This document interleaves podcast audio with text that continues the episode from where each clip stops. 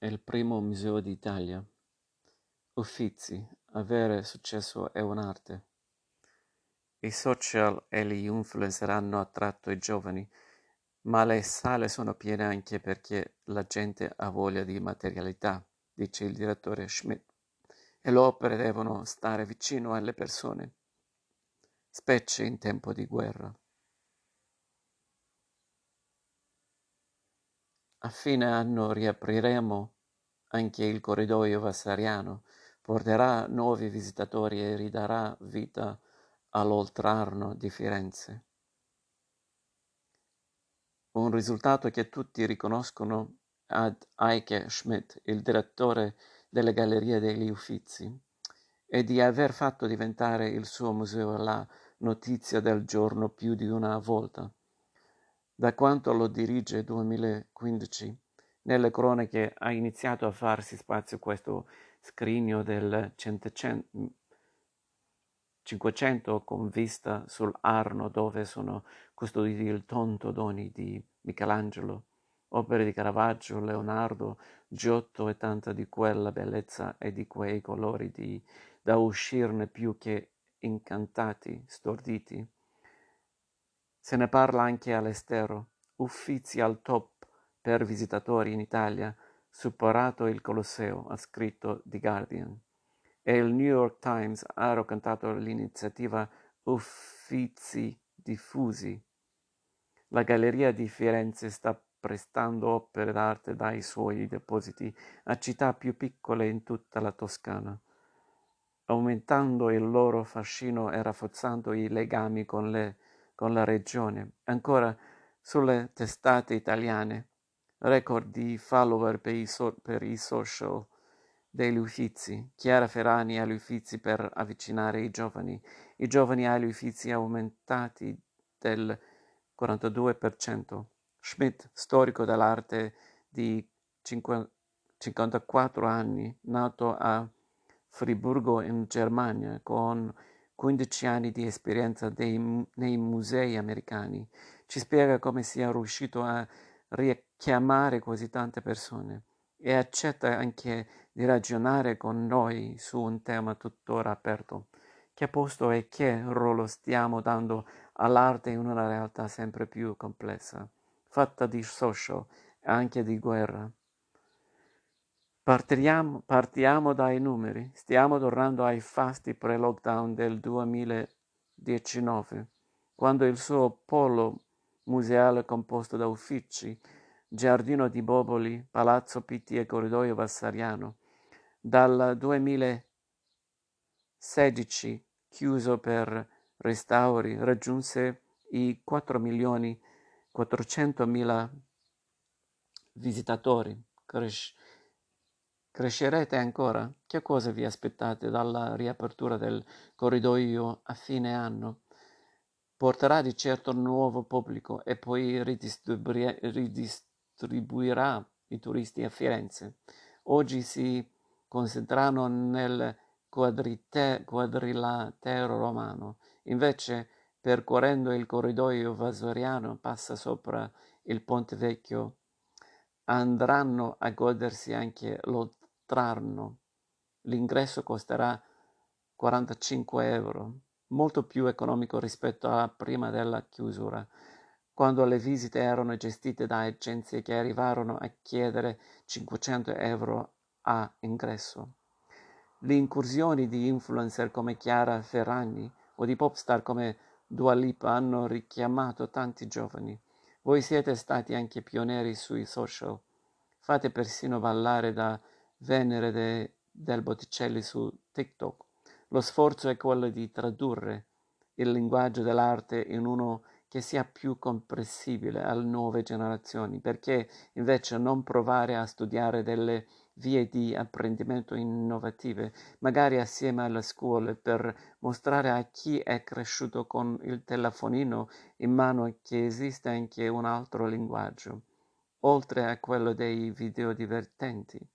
In realtà l'arte stessa ha linguaggi diversi. Una pala medievale religiosa ha tutt'altro linguaggio di un quadro ottocentesco allegorico. Su Instagram che è la piattaforma più internazionale e quella con il maggior numero di follower, più di 700.000. Abbiniamo immagini di quadri o altro a poesie e brani di letteratura. L'idea è che tutti questi linguaggi si illuminino a vicenda. Dovrebbe essere lo scopo di ogni comunicazione. La pala d'altare o il quadro del Ottocento sono stati concepiti perché fosse a discrezione del visitatore dedicarli cinque ore o cinque minuti. I social sono concepiti perché gli utenti vede, ved, vedano una pioggia di contenuti in pochi istanti.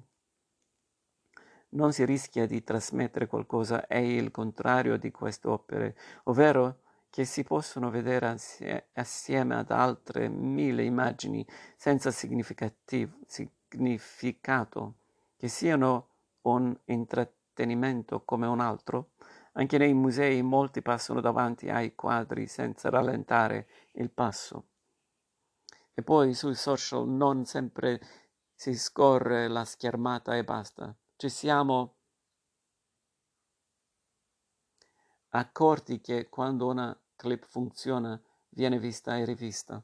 Ma è vero che le opere non vanno trattate come una distrazione.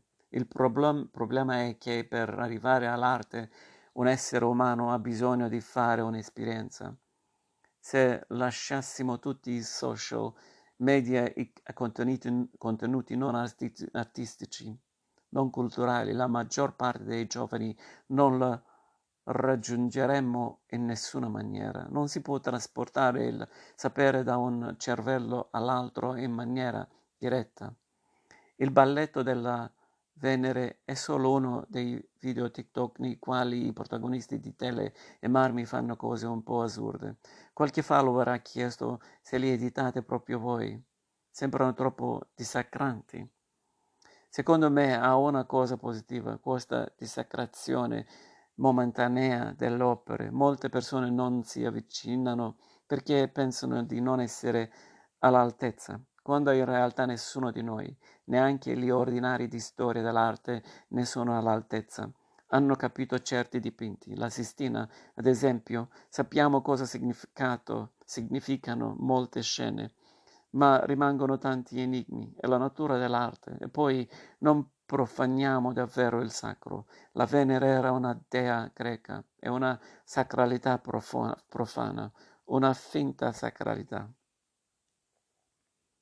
Forse non sono sacre, ma certe opere sanno toccare corde così profonde e sono così universali che ci si avvicinano parecchio. Chi li vede amicare sul, su TikTok potrà mai rendersi conto di quanta alta questa espressione umana. Credo che una conclusione un po' di parte di questo ragionamento sia che l'affluenza dei giovani è aumentata. È sbagliato accettare solo certe forme di utilizzo dell'opera d'arte e secondo me bisogna utilizzarla. L'arte è sempre stato fatto, anche prima dei social, ad esempio con la fotografia, e c'erano discussioni infinite sul fatto che le opere in sé avrebbero perso il loro valore, perché tutti ci saremmo portati a casa le riproduzioni, ma non è stato così. Che ogni giorno è circondato dai libri, sa che le foto non sostituiscono in nessuna maniera l'opera, sono un aiuto, una promemoria. Allo stesso modo, io sono ottimista su ragazzi e ragazze, anche se sui cellulari giocano con l'immagine di un capolavoro, non ne perdono il rispetto. Secondo lei i nuovi media stanno contagiando anche i nostri gusti, il modo di stare nei musei.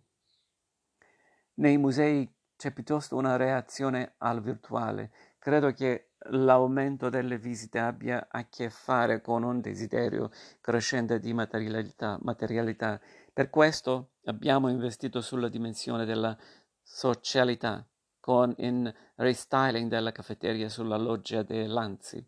I giovani e tutti coloro che nella vita di tutti i giorni sono alle prese che sti- stimoli continui, vedono il museo come un luogo per rallentare e godersi il tempo con familiari e amici, guardare insieme le opere e poi sedersi al bar a chiacchierare. Inoltre il nostro modo di esporre è teso proprio a sottolineare il carattere materiale delle opere. Le nostre tecchie sono climatizzate, quindi le tutelano anche se la sala è piena e la gente si avvicina. Ancora abbiamo vetri non riflettenti e l'illuminotecnica rende più visibili i particolari. A proposito dell'aspetto materiale dell'arte, c'è chi ha proposto di sospendere per i prossimi dieci anni il prestito di opere d'arte a Putin. Al punto in cui siamo ormai è influente sospendere i prestiti. In più trovo particolarmente problematica anche la sola minaccia, perché significa utilizzare l'arte come un'arma per punire. L'arte è il medium della pace e dello scambio. Per questo motivo è stata una follia il tentativo di escludere dalla giuria del premio Strega gli esponenti dell'Istituto di Cultura Italiana a Mosca. Ed è stato un autogol impedire al direttore d'orchestra russo Valery Gergiev di dirigere alla Scala, dire no, proibire lo scambio di informazioni, gli scambi culturali porta solo una cosa, alla guerra, ovviamente. Gergiev aveva rifiutato di esprimersi contro Putin, così come altri artisti russi che sono stati boicottati. Se sia giusto o no boicottare un artista per le sue scelte e le sue idee è una polemica antica. Bisogna anche dire che parte delle persone che hanno dipinto i mirabili lavori esposti negli uffizi hanno condotto vite discutabili, ma se per questo smettessimo di considerare la loro espressione artistica ci priveremmo di qualcosa di grande. Esattamente. Se io fossi stato il sindaco di Milano avrei fatto attenzione più che altro a quello che Gergiev aveva, aveva nel programma. Ad esempio, non li avrei fatto suonare Wagner perché esalta la guerra e la distruzione, ma l'avrei lasciato esibire. Ha anche scelto di non chiudere il Museo delle icone russe a Palazzo Pitti. Ho pensato a quanti russi in esilio potrebbe trovare conforto guardando quelle immagini e agli ucraini perché pregano gli stessi santi. Anche i cattolici le amano molto. Ma davvero, secondo lei, l'arte può giocare un ruolo di mediazione tra popoli in guerra? Certo, quando i toni del conflitto si abbasseranno, solo l'arte potrà tornare a farci vedere l'altro come un essere umano. Immaginiamo due persone che camminano su due strade diverse, oppure schierate sui fronti opposti di una battaglia. A farle incontrare può essere la melodia di una musica, un verso poetico o anche una preghiera.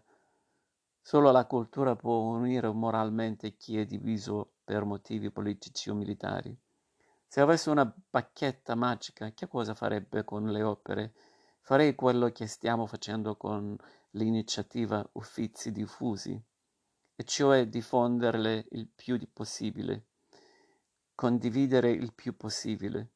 Ci avviciniamo alle persone attraverso i social media, va bene, ma non basta, è l'arte stessa che deve stare vicino alle persone.